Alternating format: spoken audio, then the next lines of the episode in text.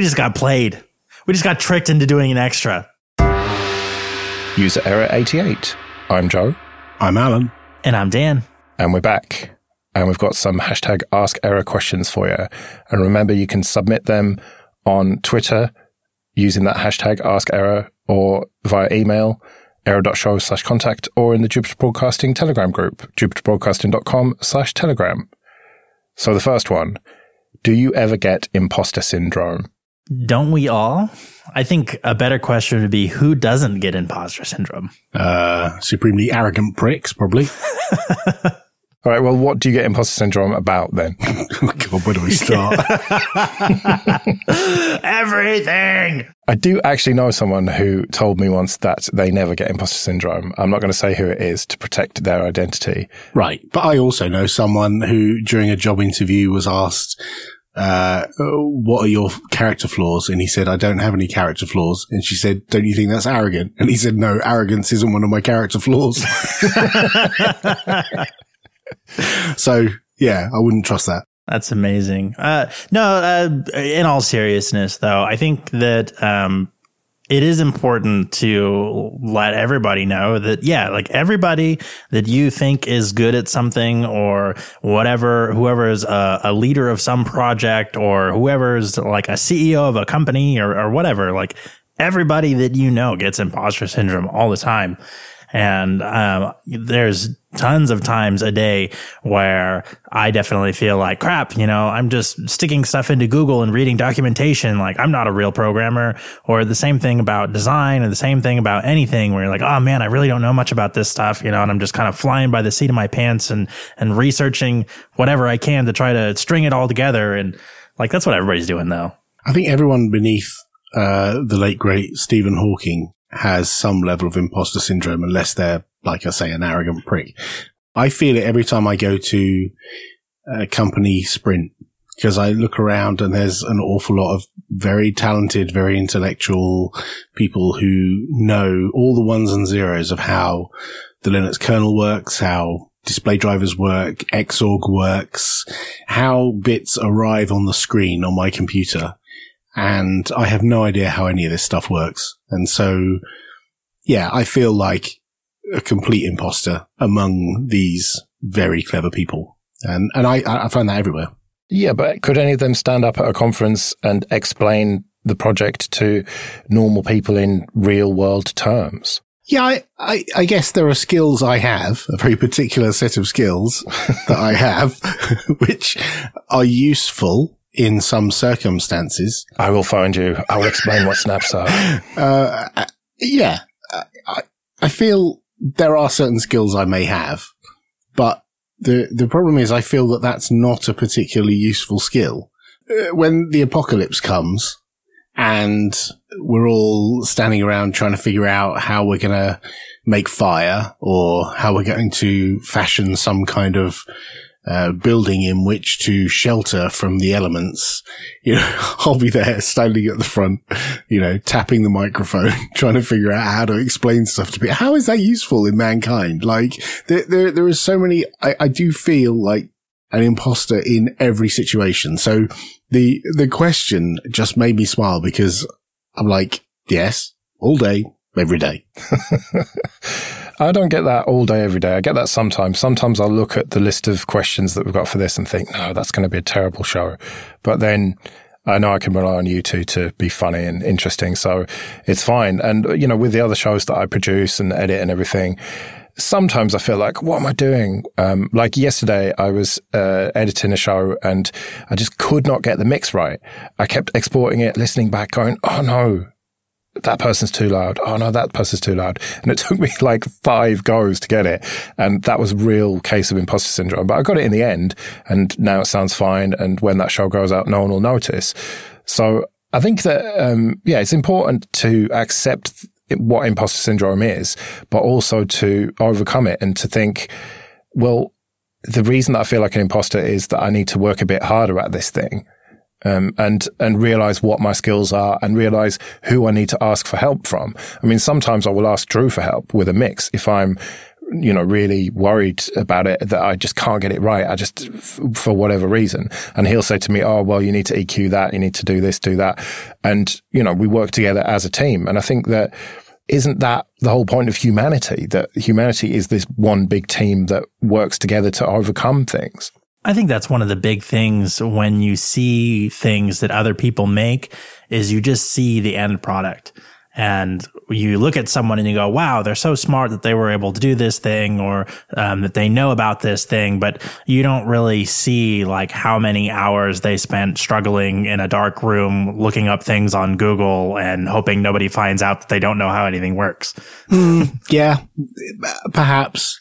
I think this is a whole, and, and it's not just imposter syndrome. It's, it's a whole how we compare ourselves to others. It's a, you know, a thing about humanity where like you, as a parent, you stand in the playground and, you know, you've got your child there and you see other parents with their children and one of them will drive off in a Ferrari and you think, what the hell did that guy do to have like perfectly beautiful children, a perfectly gorgeous wife, and he drives a Ferrari? And then you find out later he's an absolute dickhead and, you know, nobody likes him. And I think, okay, that makes it all right. Like, I don't mind that he manages to punch out a decently looking, articulate child and has managed to attract, you know, uh, an attractive woman who holds down a decent job and is very good at what she does. But the downside is he's a massive asshole. In my head, I have done the sums and figured out that's all right.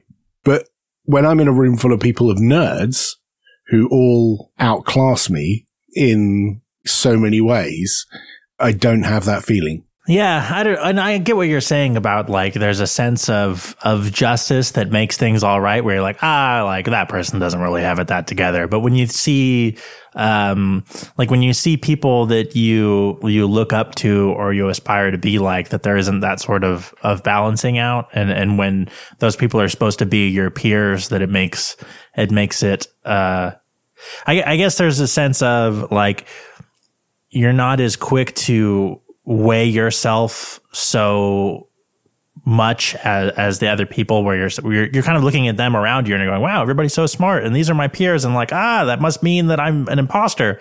And and in the reality is is like oh that must mean that I'm smart too. Yeah that's the best way to look at it is to accept imposter syndrome but then also overcome it by realizing that even if you aren't as clever as all of those people in the room or as, as talented you are at least talented at blagging your way into a situation where you get paid loads to be in the room with them. Yeah, something something got you into that room, and that something is worth being proud of, even if you don't necessarily think that you're as good as someone else at a specific thing. Thanks, I think.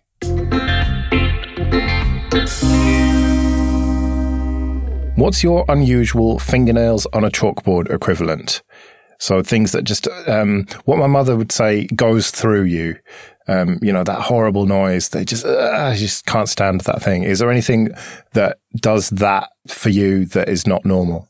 You know what? The one that I really hate is like, there's a certain sound of like a knife and fork like sliding across each other that, that only happens sometimes. Like most of the time when you're like chopping things or whatever, it sounds fine. But there's a certain like knife hits the plate a certain way or hits the fork a certain way, and it just makes this sound that it like makes my teeth hurt. Good. I'm glad it's not just me.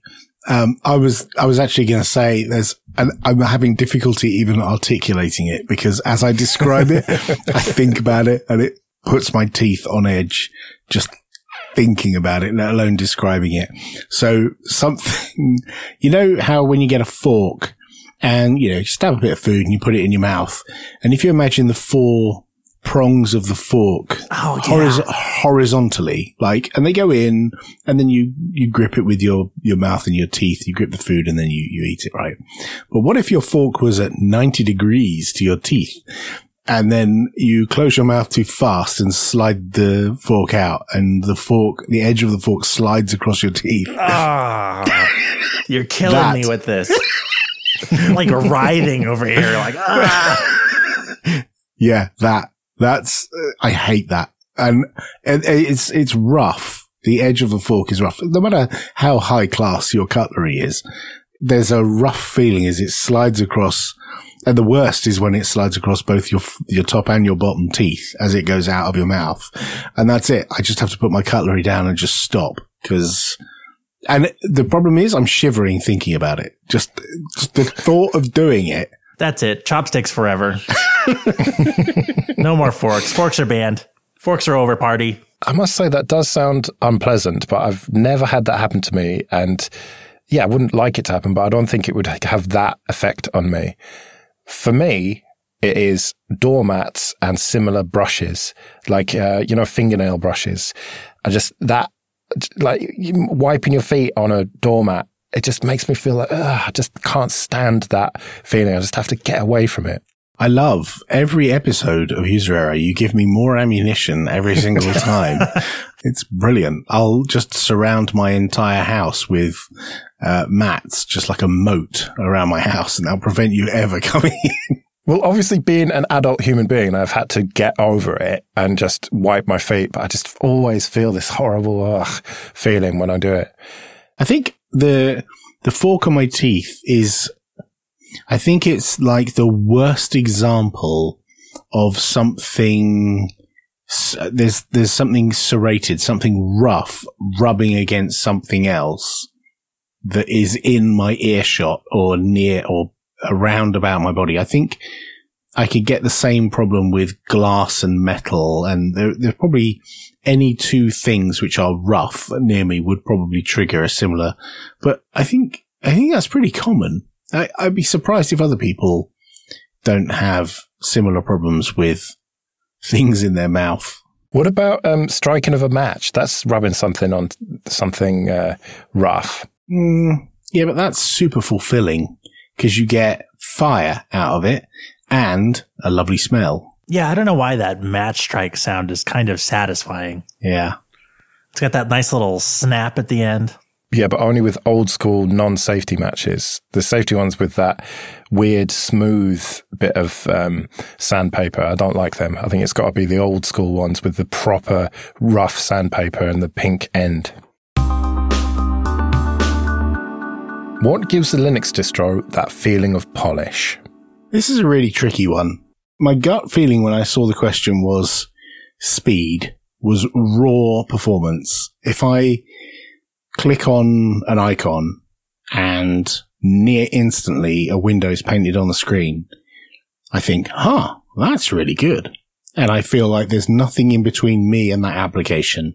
I feel like the film Tron, where I've, or The Matrix, where I'm like tapped straight into this computer. And if I double click and a window appears immediately, it's doing my bidding. I feel like I'm at one with the computer and it's doing what I want. And if I double click on something and it takes an age to load, I think, hmm, this needs work. So I think that was my in- initial gut reaction was just raw speed. That's the, the first thing that jumps out at me. Right. So it's Ubuntu then. I, I don't recall using Ubuntu recently, so I couldn't comment on whether I found that super fast or not. I can't actually remember which distro it was that I tried recently, but I did try one where it was ludicrously fast. Uh, and I thought, holy cow, they've done some good work here. I don't know what they've done, but whatever they've done, good work. That was my first reaction.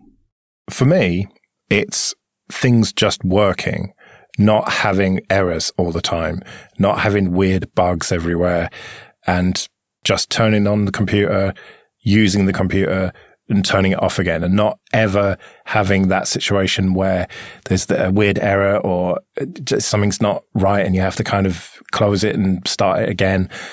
I think bugs and lack of bugs is what gives a Linux distro that feeling of polish, whether that is something that looks quite basic I'm not, I probably shouldn't name names, but you know, there there are certain desktop environments and distros that are quite Spartan, let's say, and there are some that are very fancy looking and very well designed. But I, th- I think it doesn't really matter where you are on that spectrum as long as it actually works. Then it feels polished to me.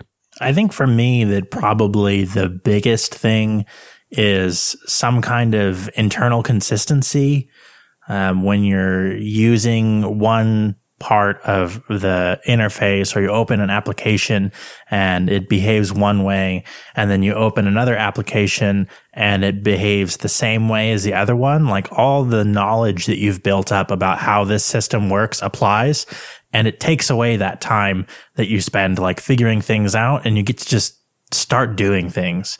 And when you're using something where it's a bunch of different design languages mixed together, uh, then I feel like it adds all this friction because now you're not just learning one operating system, you're learning all the different toolkits or all the different design languages. And it, and it just adds so much more friction in between like getting the things done that I want to get done. And, and to me, that's, the biggest indicator that things are, are polished is if a team spent time going through and making sure that the way you do things here applies to how you do things over there. Do you think users of traditional Linux environments are too tolerant of where that's not the case? I would say so, yeah, because I, I, think it, I think it does make a big difference to people who are new and trying to learn something for the first time. And um, it does seem the case that, like, we we have a very strict uh, adhesion to only supporting and using one toolkit and we only ship applications that use that toolkit to the point where um, we didn't even want to ship gtk2 applications we wanted gtk3 applications only.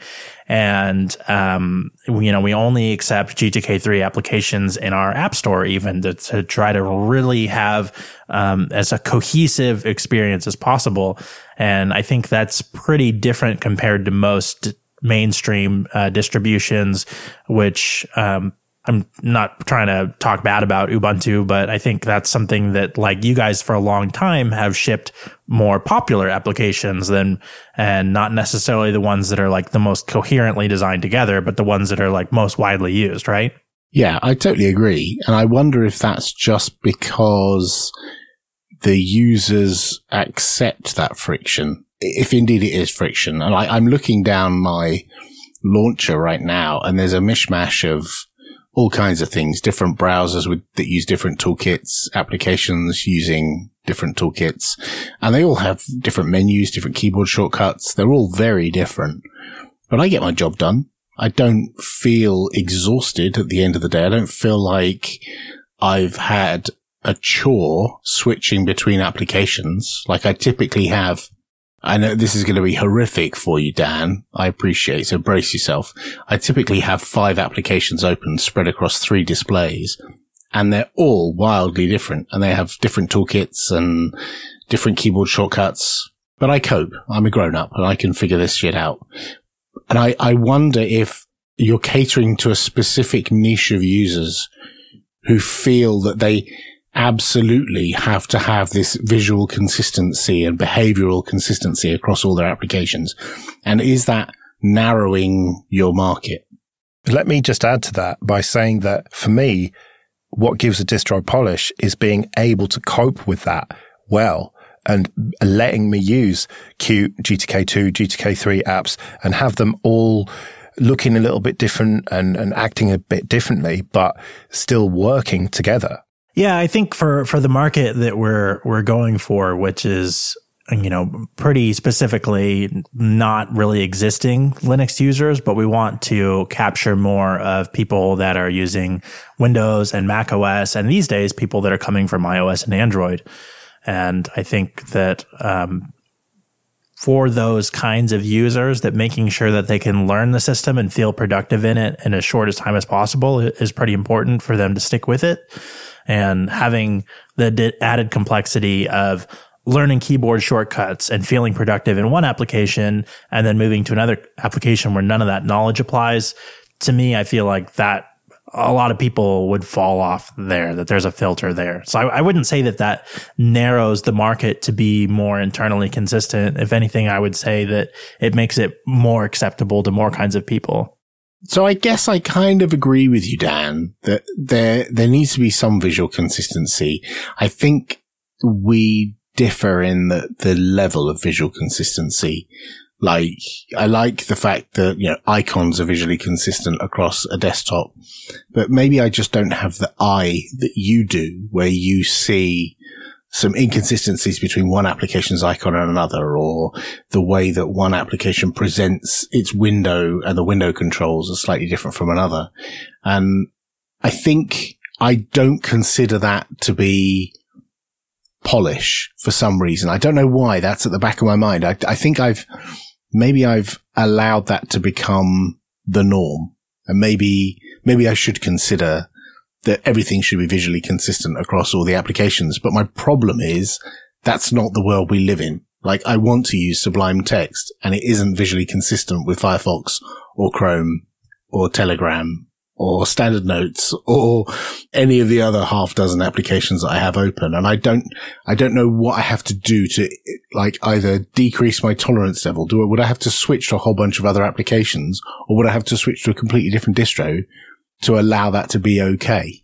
Yeah, I think that's a big misconception is it's not just visual consistency. Cause if it was just visual, then who cares what toolkits you're using? Cause you can just have themes that make everything look similar. Right. But it, it's not just visual. It's, you know, when a user goes, okay, well, how do I input emojis? And okay, well, for all GTK applications, you do it like this, but in Qt applications, you do it like that. And for Chrome, you got to do it like this. And, you know, and it's, it's this knowledge uh, in that way. And as we're moving forward here too, that, that depth of knowledge is going to get even bigger because we're adding like multi-touch gestures now. Um, so when every application out of the box, you're going to be able to navigate back and forward with a two finger swipe. And then you open an application that doesn't do that.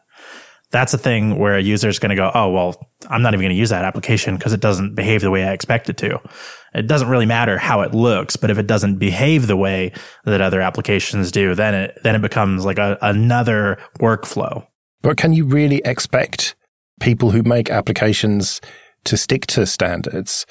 I mean, I know that that's what you're trying to do with elementary and app center and everything, but the reality is that that's not how the world works. And so you just have to roll with these different ways of using software, don't you?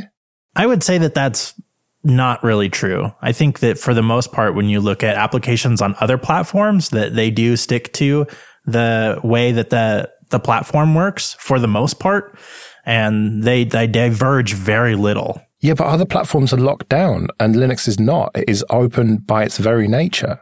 I don't think it's just that there. I, I, wouldn't even say that that's true because you can do a lot of things on iOS and Android. Like obviously, if you can make a game, you can have any interface that you want, right? So the, there's, I wouldn't say that it's locked down, and you can even have non-native toolkits on on those platforms too, right? But a lot of developers choose not to. And even Facebook just came out with their big thing in Messenger where it was like, Hey, we spent all this time trying to do all these things cross platform. And we figured out that the best way to make Messenger not suck is to just use all the native APIs.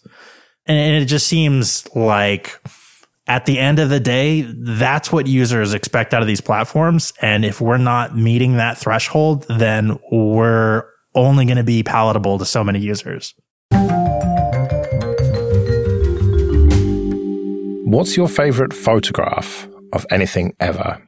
So when I first thought of this question, which was back in January, I was uh, maybe uh, you might call tired and emotional, or uh, my mum was in hospital at the time, and I was visiting her, and I went to the hospital canteen, and the hospital near me sells these delicious Cornish pasties, and I took a photo of a Cornish pasty with some brown sauce. And I was really proud of that photo. And I think that's what triggered me to ask this question because I took a photo of a Cornish pasty with some brown sauce and I really liked it. And I thought, I wonder if the other guys have a favorite photo that they've taken recently. If it's a photo that I've taken, then there's one of my beloved cat no longer with us that was just really nice that I will just always remember and always keep looking at. But in a complete juxtaposition to your Cornish pasty, I have two favorite photos not taken by me. The first one is the blue marble. That was taken by the crew of Apollo 17, and that is of the entire Earth. And I believe it was the first proper photo of the whole Earth. And it really kind of puts things in perspective.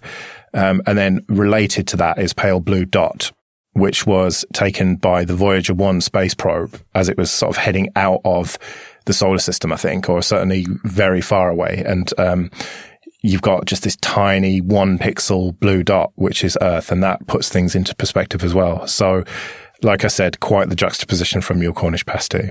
Yeah, because all the rest of mine would be like photos from my honeymoon or the very first photo that I still have, which is a, a digital photo that I was, I took in, uh, before I proposed to my wife. The very last photo I took of her before I proposed was at Gatwick Airport before we flew to the Maldives.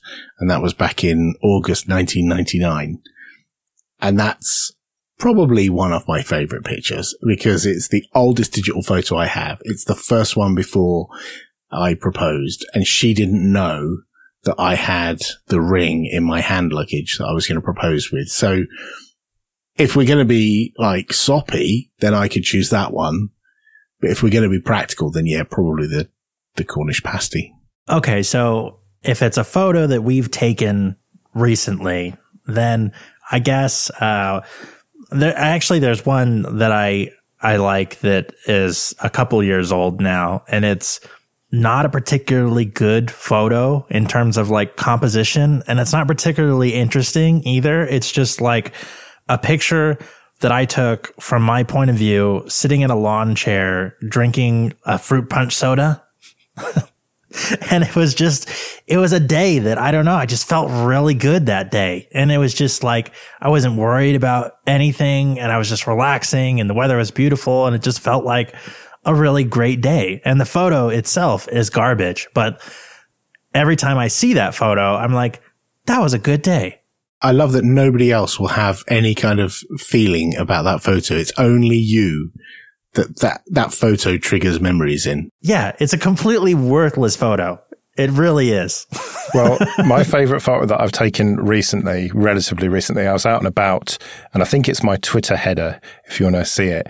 And uh, it's uh, a crossing, a road crossing, a pedestrian crossing, and I have cleverly cropped out the, the left facing arrow, and it says "look left," and there's an arrow pointing to the right. And it's one of those like uh, you had one job type photos. I thought that was uh, quite funny. One of the photos that I I like mentioning and the kids get absolutely sick of me mentioning is whenever anyone mentions the word selfie, I point out that I was taking selfies before selfies were a thing because in 2001 I went skiing with Claire and I had a Sony camera, one of the early digital cameras that had a lens that flipped round so it could point towards you. And I have a photo that I took of me and Claire on a ski lift uh, of the pair of us smiling with the sunlight glinting in our faces as we, as we go up the ski lift. And I point out to the kids, like, I was taking selfies before you were born, my friends. Is this the trigger for us to just sit and scroll through our photo collection right now? That's what I'm doing.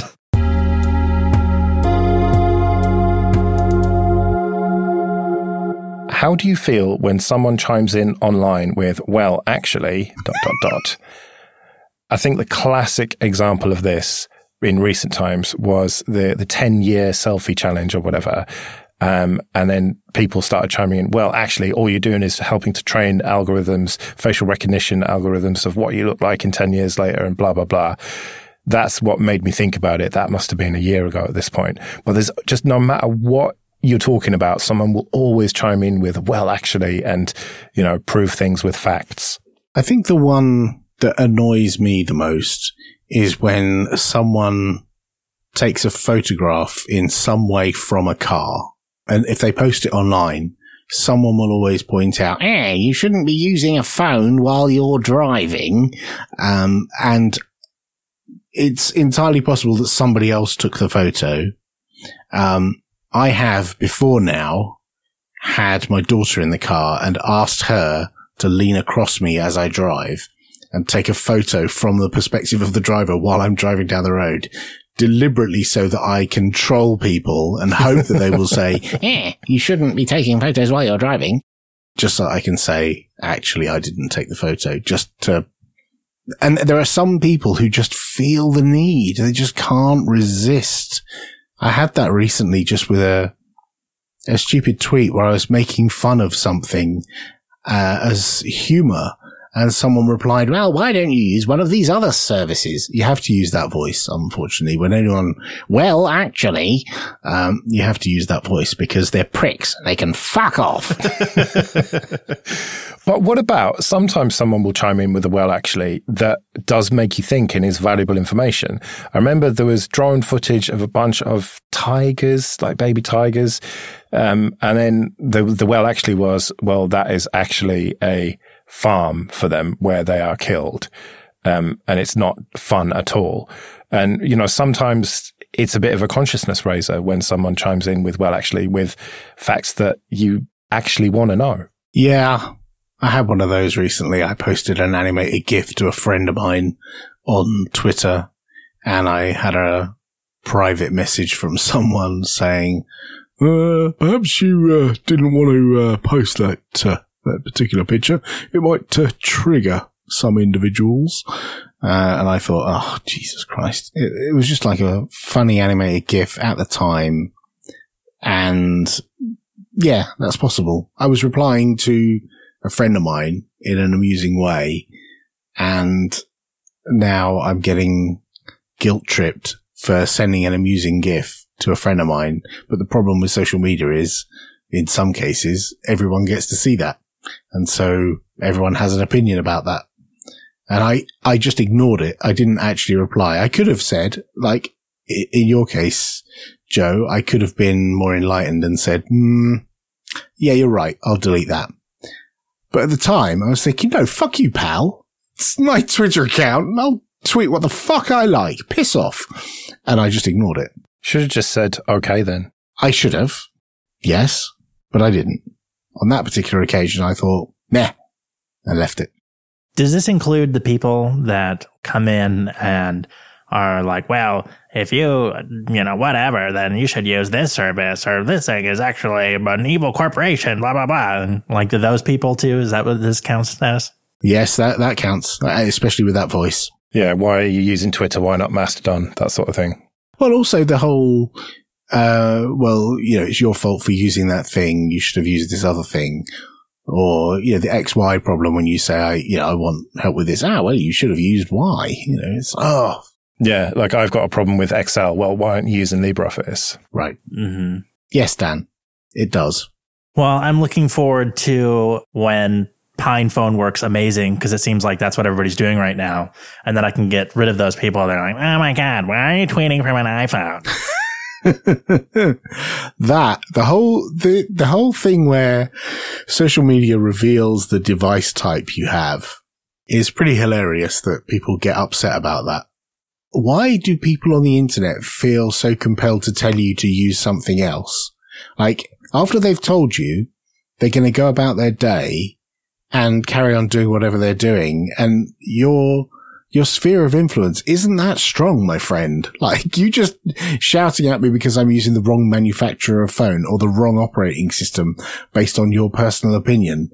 You're not going to change my mind, my friend. It doesn't work like that.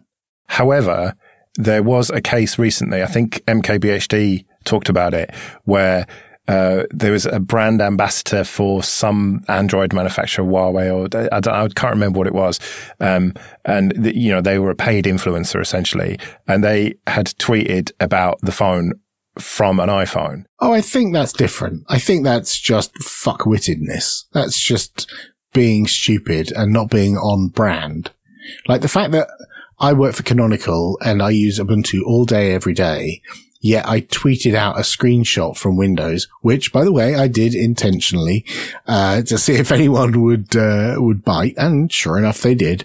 Uh, I tweeted out a Windows screenshot. I have perfectly valid reasons for using Windows, and fuck you for saying otherwise, because it's part of my job to test the software that I'm using on Windows. But also, even if it's not part of my job, I like to play video games and some of those video games only work on Windows. Ah, but you work for Canonical. You should only use Ubuntu and you should only advocate for Ubuntu. Fuck off. Yeah, why aren't you using Proton? Come on. Because it doesn't work. Have you filed a bug? No, a thousand other people have. It doesn't help. But I always say use whatever you want, and I'm not going to judge you for it. I'm I might silently judge you for it, but I'm certainly not going to publicly judge you for it. And if you're using the wrong tool for the job, then uh, okay, then do what you like. Um, and I'll tell you what's good about the tools that I use, what's great about XFCE, I have done in this episode. But if you're happy with whatever you're using, then fine. If you want to use a Mac or Windows, whatever, it's not my problem, is it? I think life is too short and getting all het up, as my mum would say, about what other people do and what other people use is a gigantic waste of the finite time you have on the planet. Just go away, use what you want to use, advocate for what you want to advocate, but don't start harassing other people because they're not using the thing you want them to use. What's that comic where it's like people are standing around and then someone comes and hands somebody a flag that says A on it and hands somebody a flag that says B on it. And then the A guy's like, hey, fuck that guy.